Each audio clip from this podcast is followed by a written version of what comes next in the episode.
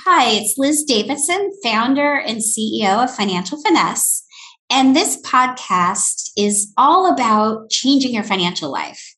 So, we provide financial wellness as an employee benefit to companies all over the country where employees have access to unlimited financial coaching to help them achieve any financial goal, overcome any financial obstacle, or just work with a coach to build a better life.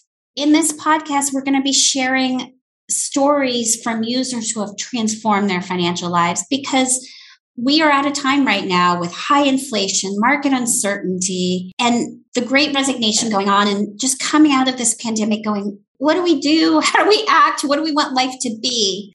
And I think at the end of the day, if you can get your finances in order, you can ultimately live your purpose. So that's what we're trying to accomplish with this podcast. And I hope you tune in, learn some amazing tips, get some inspiration, and ultimately transform your financial life and future.